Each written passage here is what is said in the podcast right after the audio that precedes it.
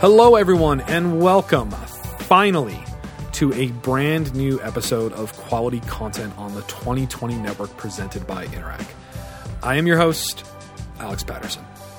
It has been a bit since I've dusted off the microphone here for my show on the 2020 Network, and I am very excited to be back.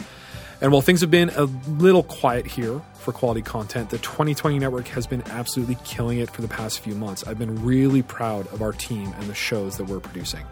From Open to Debate with David Moscrop and Live from the 2020 studio. And that actually brings me to today's show. Typically on Quality Content, I talk with one person about a wide range of topics, but instead, today, I'm talking with a wide range of people about one topic: the state and sustainability of our health system in Canada. So today I have four interviews lined up. First is Bill Charnetski, someone who is well known in the health innovation ecosystem in Canada. Before working with PointClickCare, where he is now, a medical startup in Toronto, Bill served as Ontario's Chief Health Innovation Officer, a really useful role for its time, I should say, that no longer exists thanks to the Ford government. I talked with Bill about getting a handle on what's at stake when we develop and try to deploy new medical technologies. Next, I chat with David Lee and Elizabeth Toller, two senior officials from Health Canada, about the ways that our government are trying to get a handle on regulating all of these new developments in the health technology space. Like, how exactly do you regulate a device that 3D prints tissue? Like, where do you even start? Then I sit down with my good friend Jody Butts, who is no stranger to the 2020 Network listeners. Jody has an extensive background working on the front lines of healthcare delivery at Mount Sinai Hospital and in the mental health space, and we talked about the pressures bearing down on our public health system and institutions. And finally, I was really lucky to spend time with Dr. James Orbinski, who heads up the Dahdaleh Institute for Global Health Research at York University. Dr. Orbinski and I talked about taking a global perspective on the way that health systems work beyond our own borders, but we also use this as an opportunity to talk about the ways we can improve the public dialogue around pandemic, particularly in light of the most recent coronavirus outbreak. It was a fascinating and, dare I say, useful conversation. All right, I hope you enjoy. And joining me in the studio now is Bill Charnetski, the Executive Vice President of Health System Solutions at PointClickCare. Bill, how you doing? Great. Thanks for having me. Thanks for being here. We approach the conversation that we've done every year, and as we said, you've participated in previous years, with the same kind of beating drum in the background of aging population, rising costs, shifting demographics, all putting immense pressure on this health system that we just hold so dear. It's a point of national pride. And so we had a presenter this morning, Mustafa Askari, chief economist from the University of Ottawa's IFSD, make the counterpoint that I would subscribe to, or at least notionally think is the case, is that that medical technologies and new and emerging technologies in this space don't actually drive costs down. In fact, they drive costs up. Sometimes. So this is what I kind of wanted to get into, right? And so what's your view on that? And B, if that is the case, how do you make it not that case? Because it seems like it's really crucial for us to keep investing in this space and keep providing people better care options. So how do you navigate that problem? Look, I just think this is such a critical, overarching discussion, ultimately policy need, and namely to just split apart the way we think of biopharmaceuticals and the rest of health innovation.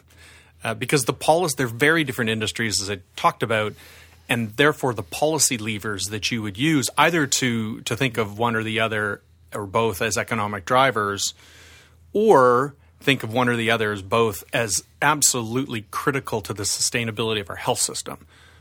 The former category, biopharmaceuticals, now are, especially with the advent of immunotherapies, are increasingly expensive.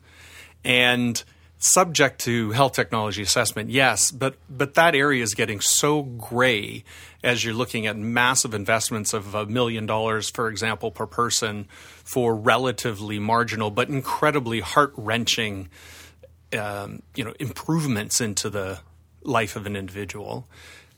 That may actually, as he was saying, actually drive the cost up of the system, especially when these health technology assessments are showing that that investment isn't really worth it from that clinical, if you will, analysis. On the other hand, I would challenge you to find anybody in Canada that says that we couldn't improve the productivity of our health system, right? The productivity of a lot of industries, actually. Right. Yeah. So, and it's not a bad word anymore to use productivity in the context of the health system, because productivity, if you look at that classic value-based care analysis, is the actual patient outcomes in relation to the actual cost of delivering those outcomes. That's how you create value anywhere. It's just as it is in the health system. But that notion of outcomes in relation to cost is how you create value. Yeah. And if you look at how basic some of the improvements are that need to be made in our system. And again, we joke about fax machines, but it's not a joke. I think it's outside of the UK on a per capita basis, Ontario was the largest user of fax machines, our health system. My wife works in a rural hospital. Right. I hear about fax machines a lot. Right. Yes. And it's more than that. It's we don't have, in Ontario, we couldn't get the OMA to agree to amend fee schedules to permit virtual care. So then it's notion of watching patients being admitted to hospitals where the emergency responders are they used to fill out papers sitting outside the emergency desk. In some hospitals, they were actually entering it electronically, but then having to on their own tablets, but then having to print the sheets to fax them to the emergency admitting people who are right across the the floor from them. And honestly, these stories, it's increased productivity, but it's also alleviating the stress of our health professionals, the men and women who are doctors and nurses and all those other so critically important professions that are delivering healthcare. And to them, the fact that we're not allowing them, not creating the environment in which they can use most modern technologies, which, by the way, they use for all personal communication and to book their appointments and their car appointments and all that other stuff, is dispiriting. Yeah. And it contributes to burnout. So I understood what I understood the data that he was presenting, but I'm quite confident that's a result of mixing the fact that those biopharmaceuticals are over here and other things are over here. And I think, you asked earlier how you, as a government, you evolve. You've got to find the way to create an environment with appropriate incentives for our health service providers to need to adopt and scale innovation. And innovation can be, sure, it can be we're going out for a Nobel Prize, but it can also be some version of it ain't here yet. Mm-hmm. So that basic stuff will absolutely be cost effective if we measure it properly, right? If we're actually measuring actual cost and actually measuring actual patient outcomes, and we'll create value in the system. There's enough data out there from individual health networks and providers to confirm that. So what's exciting to you? If you sort of take a step back, and we can always do better, what is that better? What's really exciting to you right now that is just a little bit over the horizon, maybe 5-10 years down the road? Well, I think there's two things. I understand that the relationship between the global innovative biopharmaceutical companies and kind of anybody who's a payer is fraught. I get that.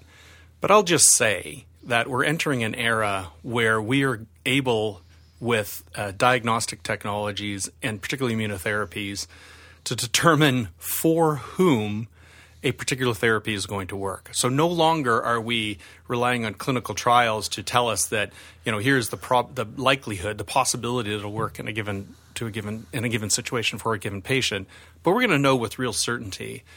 That's exciting. So taking away the cost element for the moment, that's exciting. I'm not saying it's going to be easy to overcome that hump, yeah. Not naive, but it's exciting. The second thing is in the rest of health innovation, you know, it's just so cool to see the potential of an offering like PointClickCare, right? And as my parents get older, look, on the one hand, it's not particularly sexy, but when you think that we are getting to the point where even if you're in the transition from acute to post-acute, but certainly if you're in post-acute, and increasingly if you're in the acute, in the hospital environment, the availability of information is it's easy. It's just going to be easy. And it's going to be easier if you're a doctor or a nurse or an administrator. It's going to be easier if you're a family member. It's sure going to be easier and better if you're the patient because it'll improve outcomes. And I'm saying that's exciting because I think a lot of people are talking about, you know, AI and blockchain and all these things that are really sexy to talk about. But there's a lot of stuff that can be done between here and there. And maybe I'm just too practical for my own good, but that's really exciting. And that goes back to this notion that innovation can get you on the front page of, you know, Time magazine or a Nobel Prize, or it can improve patient outcomes in the moment because it wasn't here before. Mm. And I can get excited by that because that's the kind of stuff that's going to mean that we have better healthcare for our patients at a better rate of investment, and frankly, it'll free money up to take care of a lot of the other things we need to worry about. In our which is not a short list. It's not a short list, but that does get me excited. Maybe that makes me boring, but it's exciting. It doesn't make you boring at all, and I think it actually makes you a practical optimist. And I think we maybe need a few more of those in our policy community, particularly in the health space. Bill Charnetski, thank you very much for your time today. If people want to keep up to date with you, I know you are always free to meet and consult and I am, yeah. And chat with people. So where can they get in touch? You know what? Best to reach me at the PointClickCare email, right? Perfect. So it's William.Charnetski. Got to spell it, CHARNETSKI at pointclickcare.com. Perfect.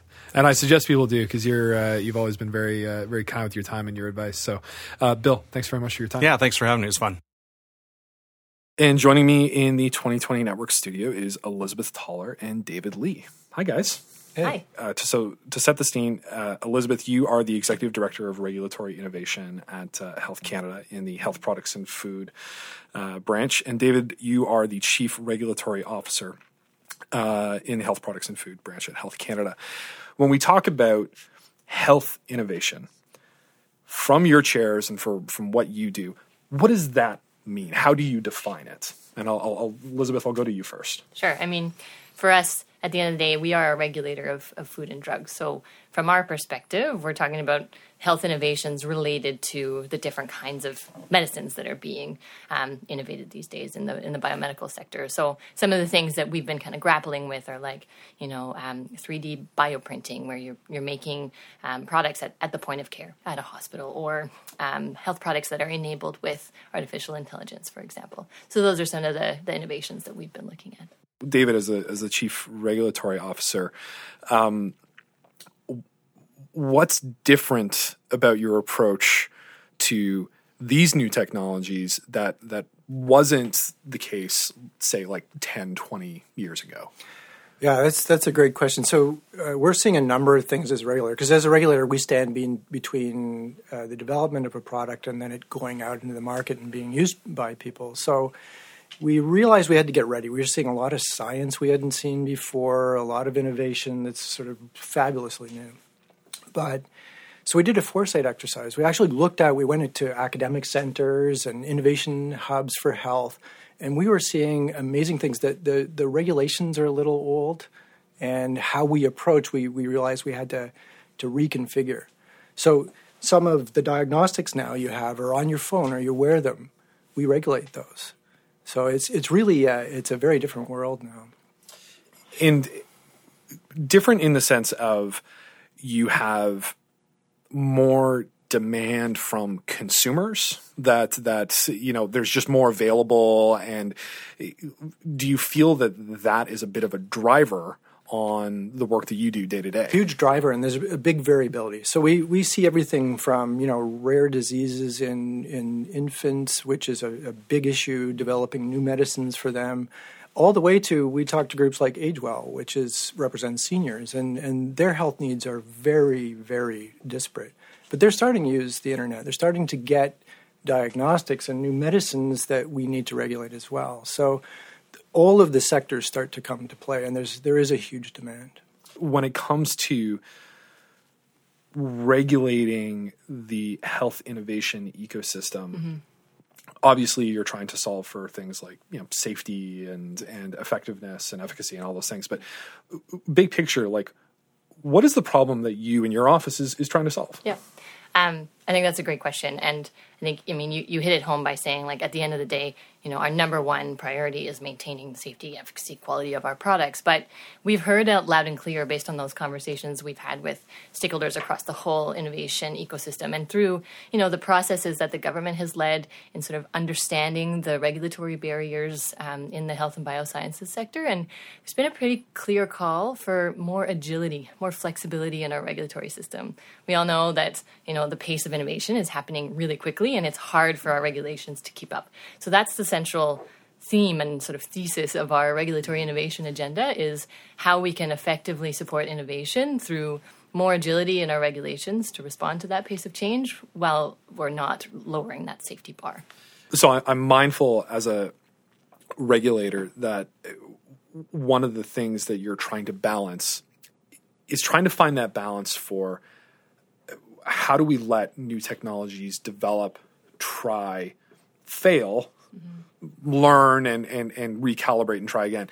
And that's a very familiar process across all industries. I think what's obviously different in the health space is that, like, well, it's the health space. You are dealing with things that are directly interacting with disease and the human body, and there is a medical and a compassionate layer on top of all of this. And so I'm wondering that, how does that factor in to your decision-making, and how do you create space for people to fail safely in the medical space? So this is where we've been able to do some innovating as a regulator over the last couple of years. I mean, the model globally with big pharma and the big companies for devices will stay, but we are seeing advances that, again, take place in the hospital. We're learning how to regulate as we're regulating, and that's become a new reality. So we, in Parliament, in the last budget bill, we actually walked through measures and brought in a new housing for clinical trials. So we up the safety, but we can tailor the requirements so we can be very specific about what we need to know. And then also a new sort of pathway to look at new technologies and, again, tailor the requirements. It's keeping the safety up high while sort of really specifying what do you really need to know about this new kind of product. What don't we know right now? And what are some of the other technologies that are kind of just a little bit beyond that, you know, are maybe not taking up your day-to-day right now, but you sort of see coming down the pipe that, as a regulator, you're going to have to adapt and respond to? So we, again, our foresight model was calibrated to sort of go out 10 years and say, if we're going to get ready as a regulator for these, let's look 10 years ahead. It's hard to do in the biomedical innovation mm-hmm. sector, mm-hmm. but we start to see how is artificial intelligence really going to land. I mean, there is some diagnostic work in hospital right now, but how far will that go? That's a big uncertainty. We're seeing whole new areas of treatment and potential therapy development in biome, for example. You've got a number of biomes and how that affects your health, and maybe you put the therapies there instead of treating symptoms. That's a big new opening. There's lots of crossovers between drugs and devices now. I mean, Elizabeth mentioned bioprinting, but they can now print a tissue for pretty much any part of your body, embedded with your own cells that are genetically repurposed. Mm-hmm. So they're starting to look at things like that, which is pretty amazing. Mm-hmm. I mean, if that takes off, that could, you know, really revolutionize a lot of the treatment context. So we want to, those are the kinds of things we're looking at being ready for on the health product side. So in short, you know, you in no way have a busy full schedule. So it's your desk, your load's pretty light right now. We'll never have a boring hour. No. Well, Elizabeth and David, I want to thank you very much for spending some time with me here today and also with our delegates at the event. And if people want to track this process and want to stay in touch with the work that you're doing and sort of see it grow and evolve, what's the best way that people can do that? They're certainly welcome to get in touch with me. My role is to implement this regulatory innovation agenda. I work very closely with David, but I'm happy to be sort of a window into our branch to answer questions. Yeah, they keep me buried in the draft. I pull him out to make sure. It's good. I mean, we're glad that you did. No, thank you very much. Well, Elizabeth, David, thank you so much. Appreciate your time today. Yeah, no problem. Thanks. And with me in the studio now is Jody Butts. How are you? I'm wonderful, thank you. What are some ways that you think policymakers or people in the policy community can play a more active role in keeping up with the pace of change in the health technology space? Well, I mean, it's a really big question. Minister Ng spoke about the network that was set up by the Canada Health Innovation Network, yeah. Which is really exciting. I mean, there was some serious dollars behind that announcement, and scale matters. Yeah, no, totally. And if you look at the Naylor report, one of the sort of high level prescriptions was that there needed to be bold federal action coupled with prudent investment. I think this innovation network could very much live up to that call to action. The second part of the recommendation that came out of the Naylor report was a strong sense of collaboration. And I feel like that is probably where we need to think a little bit more and maybe invest a little bit more. So I think a lot of innovation is happening at an institutional level, and then it doesn't scale because, hospital Y doesn't want to adopt hospital B's solution. So a little competitiveness. But I also think that collaboration is in itself an activity that needs to be resourced and nurtured. If we expect organizations to do it off the corners of their desks, it just doesn't happen, right? It has to be in the center of that desk, and it has to. And the reality is we only view something as priorities is when there's dollars behind it. So I love the idea of the network. True innovation is going to happen through a partnership between government as funder, but we heard Alex talk a lot, not as government a funder with a, funding agreement that, requires onerous amounts of reporting where the reporting under the agreements becomes a whole event in and of itself, almost greater than the purpose of the funding. I think the second piece is finding a way to relate to the private sector. So, the private sector is often coming up with these innovations. Sometimes it's inside the public sector too, which is great. And, really we shouldn't care which sector they come from. It's whether it's a good idea and whether it's going to achieve what it sets out to achieve. So it's but for sure the private sector has a role to play there, and the public sector. So really creating ground rules where people feel confident that they are not going to be slapped on the wrist for having those conversations. I do think, we talked a lot about this a few years ago, a big part of innovation is failure. And, that's really hard when there's public dollars at stake, but there has to be a certain appetite for failure in terms of, the things that we adopt. Not all of them are going to be winners. And sometimes what happens is, sometimes we won't do something because we're so scared of failure. I was going to say, it gets at that timidness that you were talking about before. Yeah. Or we spend a lot of time trying to convince ourselves that our losers are winners. And, and we've seen this happen before. And, it's certainly not that I think that, Silicon Valley has all the answers. I think we've seen there's some troubling aspects to that Valley approach, but that fail fast, fail early, fail cheap well, you have to be prepared to declare something a failure to really live up to that mantra. So, you know, it's important that we really try and address that. But it's also fail cheap. So you shouldn't be putting, you know, tens of millions of dollars behind something going, well, it might fail. So it's, you know, finding a process, an innovation process where you try a bunch of things that are at low cost, figure out what shows promise, and then fund those, almost like a grand challenges type of approach. You talk about growing people's, I think, trust and faith in a system. It's almost language that we would use to inject some politics into this. Mm. It's almost the language that we use when, you know, you're in an election campaign. You want your candidates to grow the electorate. You want to grow people's participation in the system, because what that means, it's a validation of their trust in that system.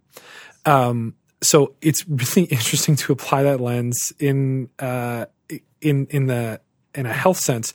I guess I'm wondering, like, if we see more people turning away, do we know what the long-term detrimental impacts of that are going to be? Do we know that yet?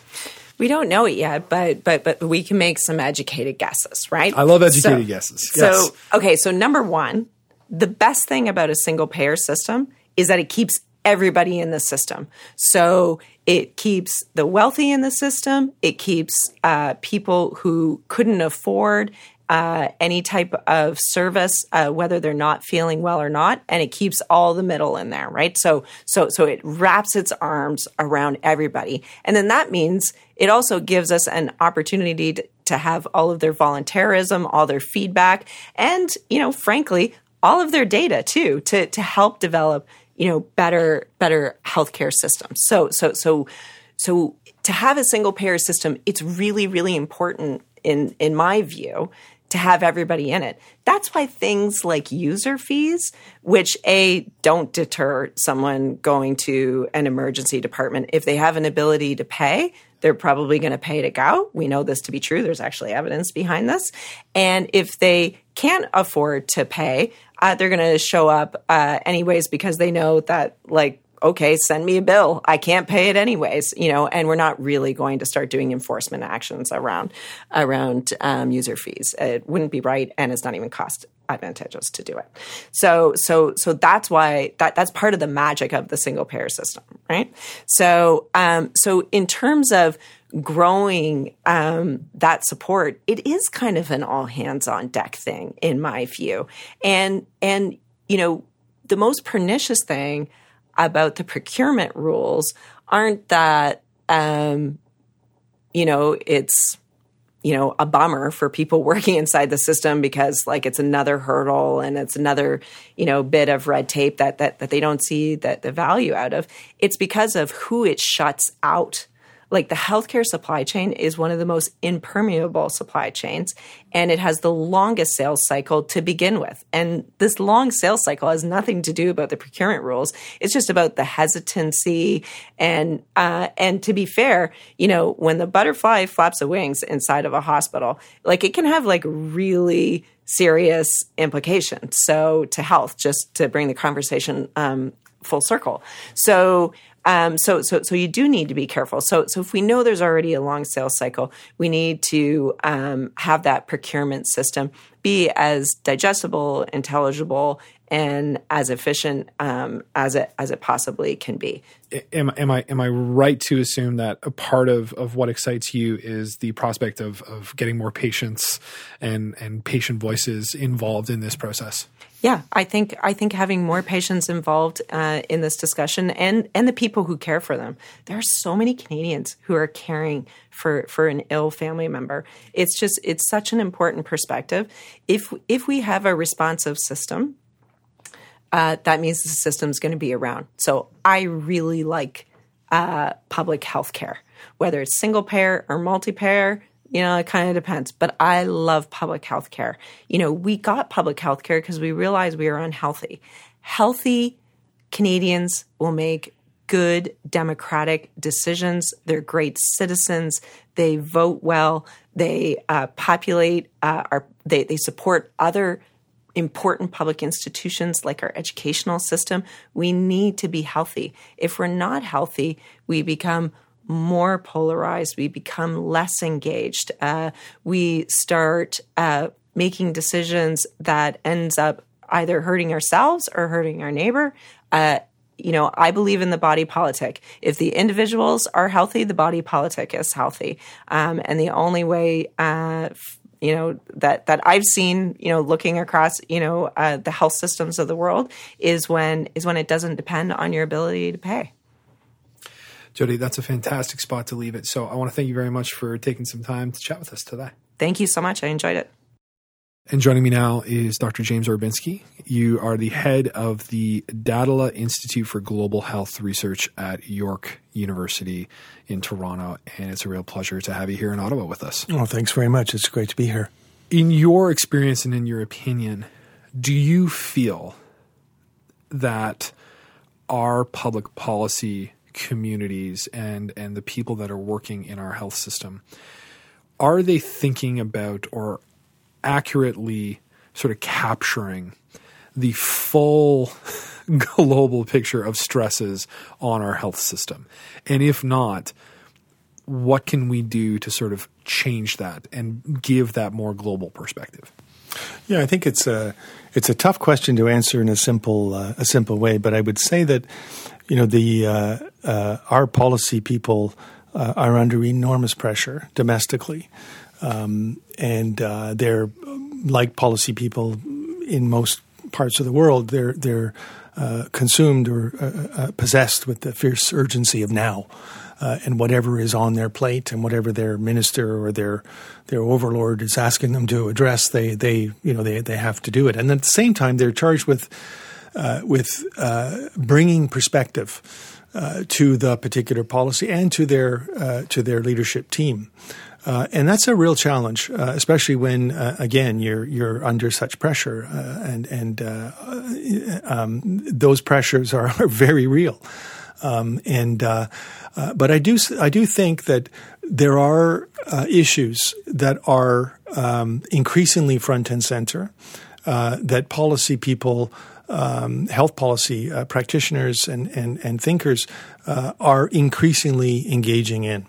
And these are global issues of the global commons.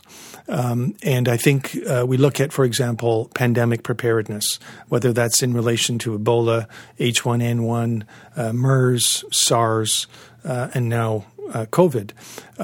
Increasingly, pandemic preparedness is becoming a domain where policymakers are recognizing that my well-being or the well-being of Canadians is inextricably linked to the well-being and to the health systems of other countries, right? And one cannot be isolated, and it's a delusion, to believe that you are isolated and you can isolate yourself as a nation or as a society from other nations and societies around the world.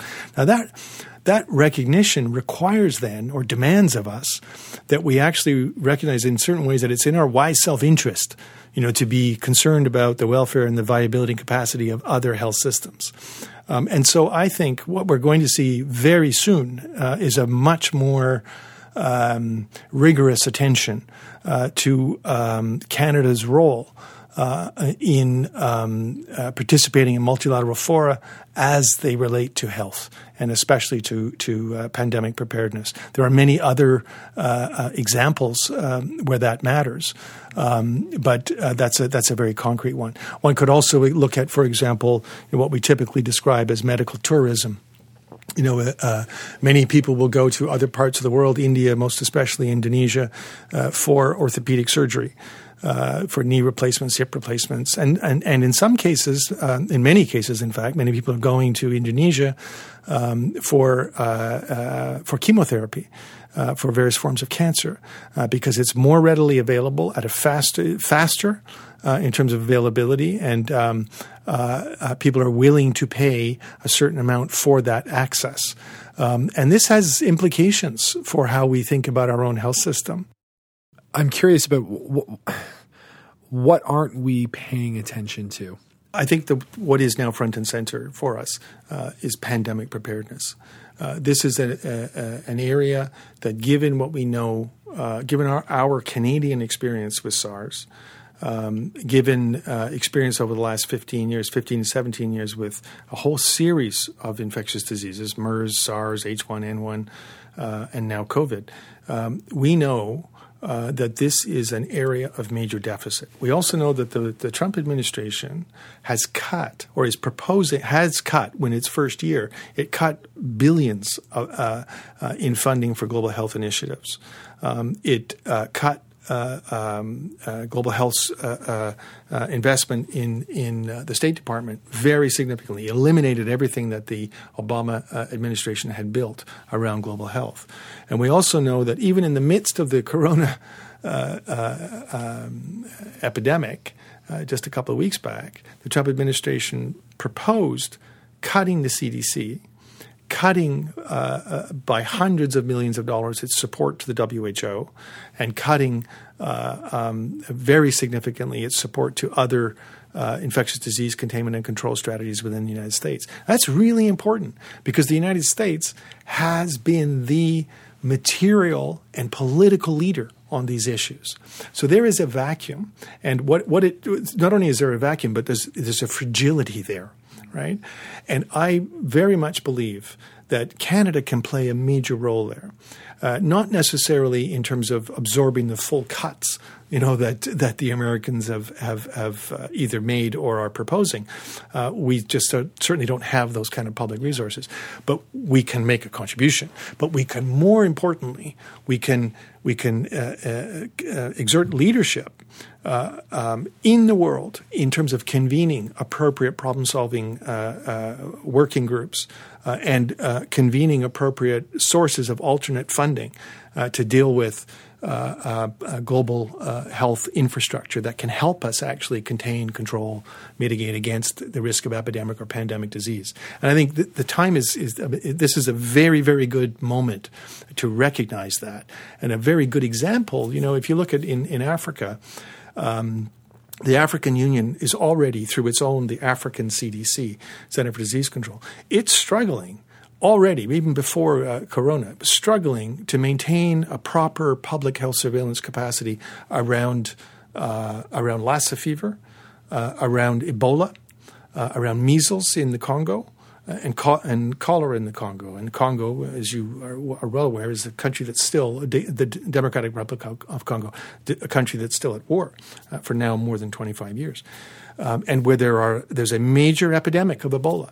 And where healthcare workers, WHO people, and so on are being attacked and so on. And the containment of that epidemic is really fragile. So the African Union is already stretched. And then along comes Corona. And the health systems in Africa, with the exception of Algeria, Egypt, and South Africa, the health systems across much of the rest of Africa are quite fragile. And quite in many cases lack the resources and the skills and competence to do proper public health surveillance. And so in that case, we now have an extra layer of responsibility with COVID that's now imposed on them. And will it break? Will it not? I think it's a little more certain than an open question. And I don't want to, declare either way, but I don't want to, pretend a bad outcome. But this is not good, and this means then that an epidemic like COVID, a coronavirus, can become a major pandemic across the continent and around the world because of the weakness of that system. And we're also seeing that in the Middle East, and we're seeing it in the Caucasus region and in some other parts of the world. So it's a good example, right, where leadership from a Canadian perspective, based on our understanding, based on our political role, based on our culture, our way of doing things, and based on our technical knowledge and skills and capacities, and some to a very significant degree relative to others, our resources, we can play a major leadership role. And I think we can. We should be doing this. Do you have any prescriptions or recommendations or just some friendly bits of advice for how we can improve the public discourse around pandemic and around COVID and around these things as they break out, because a good quality public conversation about these things, I think, really, really matters. Mm-hmm. And so I'm curious, just from your perspective, is there like good information hygiene that we can practice here? And what are some of those things that you would like to see more of? It's a great description. You know, I think so. When you think about an epidemic like COVID, and soon I think to be a pandemic, if not already, there's so much. It's an unfolding epidemic, and there are things that we know and things that we don't know. And as it unfolds, we learn and we adapt. So that's the if you will, the epidemiologic process, of the epidemic and the learning process of the epidemic. And as long as we're able to do that and act accordingly, according to the best evidence available at the time and the best rational formulation of policy based on that evidence, I think, we will – practice good public health. But there's a second epidemic that we have to be completely mindful of, and that's the epidemic of fear. And if an epidemic of fear takes over, it literally is like putting gasoline on a fire. It will affect the first epidemic. And it will have other consequences in terms of human rights discriminations, in terms of discriminating against particular ethnicities, minorities, and vulnerable groups. And it will also drive people who are vulnerable and marginalized underground, and which then makes the first wave of public health response wholly ineffective. And so one catalyzes and feeds yet another iteration of inflammation of the epidemic. I want to thank you very much. I really appreciate you providing some much-needed global context and framing for this conversation. It's great. It's been a pleasure.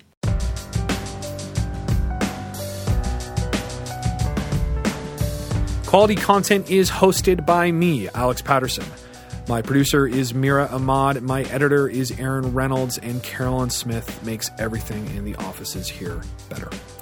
The 2020 Network is proudly presented by Interac and is a production of Canada 2020, Canada's leading independent progressive think tank. If you like what you heard, please rate and review. It helps us a lot, as does telling your friends to subscribe to the 2020 Network wherever they get their podcasts.